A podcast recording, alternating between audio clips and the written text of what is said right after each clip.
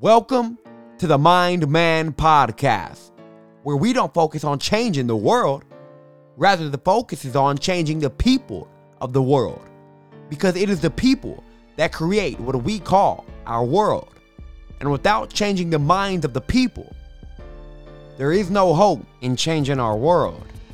We are in the midst of a conscious revolution, and it is my intention to raise the collective consciousness. And I'm your host, Adrian Moreno. And I thank you in joining me on creating a new world, one mind at a time. Yo, yo, yo, what is going on, all of my beautiful people? Hope y'all guys are having a good day. I hope I didn't just scream in your ear. If I did, get used to it, all right? Because that's what I do. Um, so I'm gonna get right into it today. I'm gonna talk about the illusion of death and the fact that it can literally never, ever, ever be real. And I'm here to help you realize that for yourself. You know, I mean, death is like, death really is the biggest lie in the human language. This word itself brings tightness to one's chest and shortness to one's breath. This brings anxiety and tears of pain. I'm not talking about the actual process of death. Rather, I'm talking about just the word death. This this word as I have said before echoes in our mind as the end of existence. You know, it's like this word echoes in our mind as the end all. And for anybody in delusion, death hurts and it's real. But the moment you become real, death evaporates from your experience. The word death causes pain because we have an idea about it. But if you look at it, death is simply a 100% natural process of life, not process of death. It's life. I mean, we think we know life because we study flesh and bone. I mean, life is not what you think it is. Definitely not flesh and bone. You are not merely living a life, rather, you truly are a life living itself. And when you wake up to that, life truly does become life. I mean, when you walk up to a casket, you can see a body, but you cannot identify the life that that person was because it's no longer in the body. Like when I saw my grandmother in her casket, I knew my grandmother wasn't there. I saw her body, but I did not feel my grandmother. And why is that? It's because life is not something you can measure. Yeah, you can measure the body and know every inch it, every inch of it inside and out, but you will still not know life. To think that you are in this body is to think that your shoe is in your foot. How logical does that sound? Well, to believe that you are in this body is that logical. This body, I want you to look at it like this the body is in this life. Yes, life occupies the body, but there would be no body if there was no life. Life enters the body at a certain point and then it leaves. But there is no death for life. Life is always followed by more life. There is no such experience as a non experience. Death becomes a thing when you mistake a piece of life for a person. When you mistake yourself as a person, you will see everybody else as a person. Therefore, the suffering you experience around death begins with you. You have to be willing to see it completely bigger than yourself. In other words, you have to put yourself aside. And when you do that, who you are is standing right there. The moment you have no self, you see the lie of death with absolute clarity. The life that you are is not subject to life and death, but you are. Whatever you think you are is subject to birth and death because there was a beginning to your thoughts, so there will be an end to them. Whatever you think you are is nothing but thoughts. They begin and they will end, but life, life is timeless. Life is an ongoing process of expression. Death is no more than a manifestation of life. The question just comes down to are you alive enough to see that?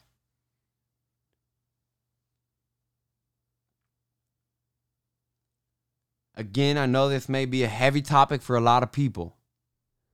I can imagine a chunk of people stopped watching or maybe didn't even watch when they saw the title title of this. But it's important that we do look at it and we find peace with death while we're here. Because you want to.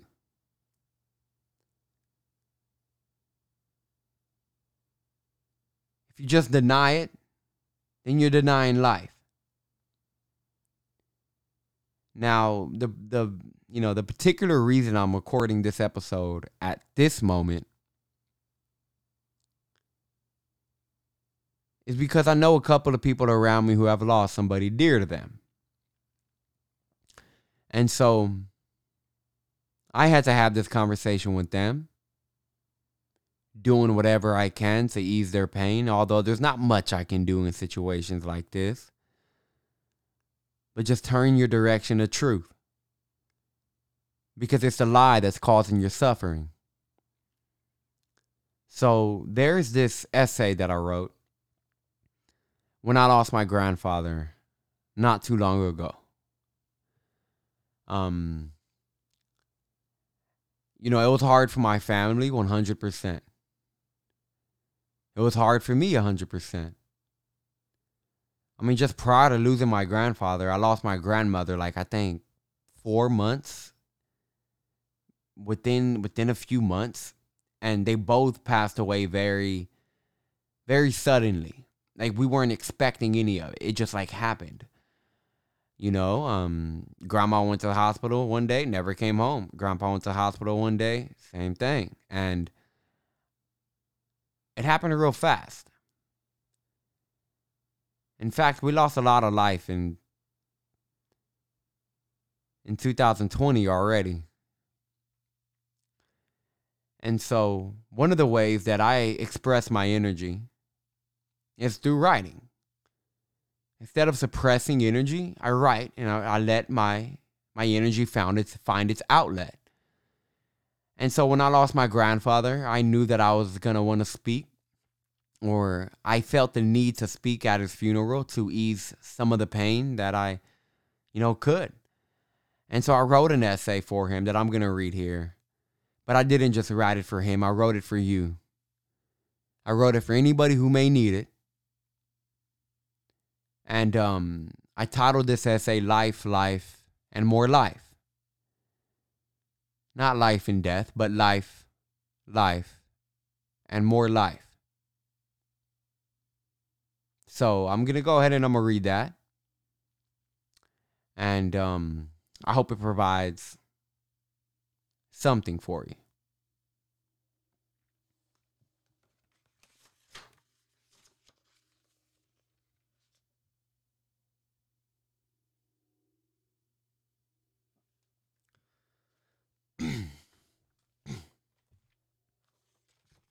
Sorry, I'm trying to get the book to somewhere I can hold it without messing the mic up.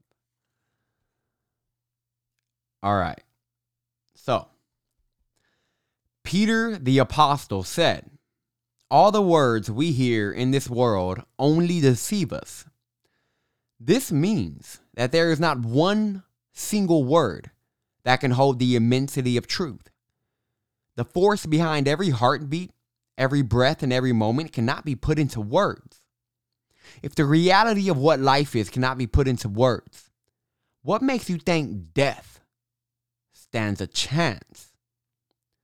if you're really willing to look at death, you will see that there is no more, that it is truly no more than a word that we attach so much meaning to.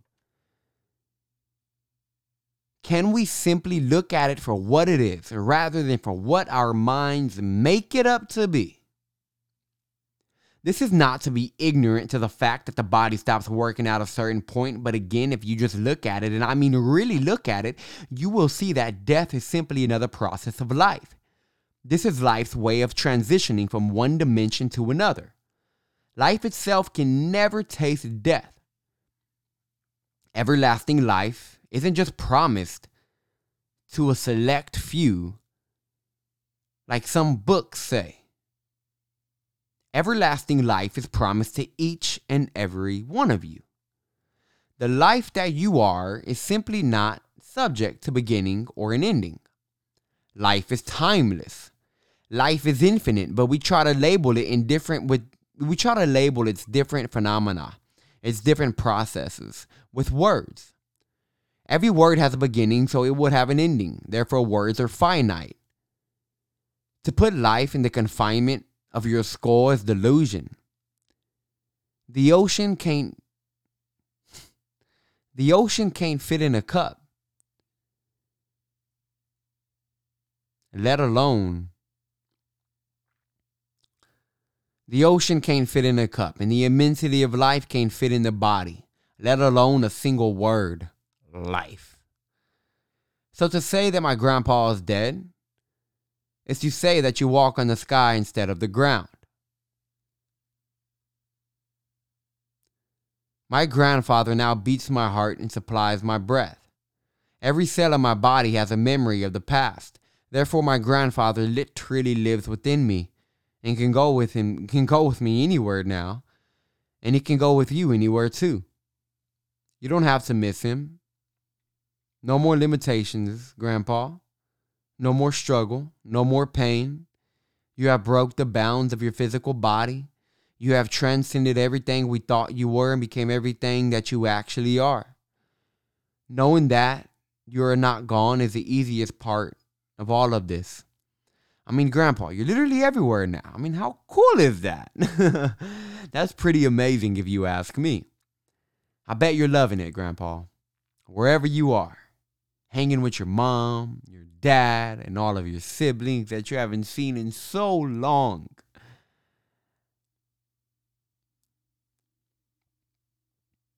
I know you have a lot to catch up on.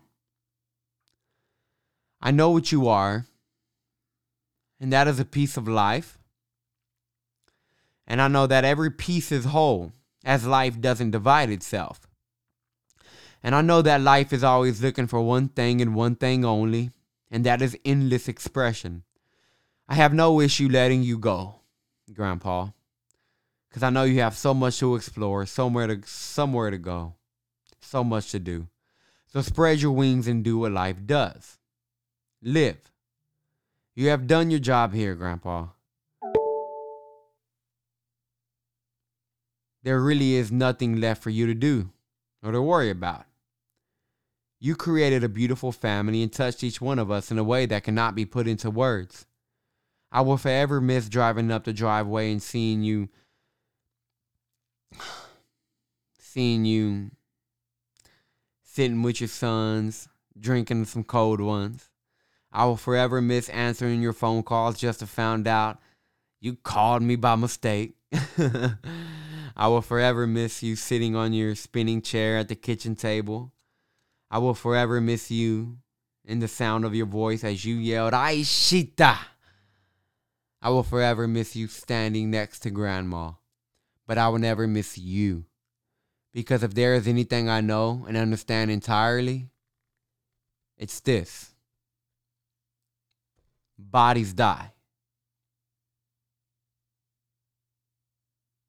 life doesn't.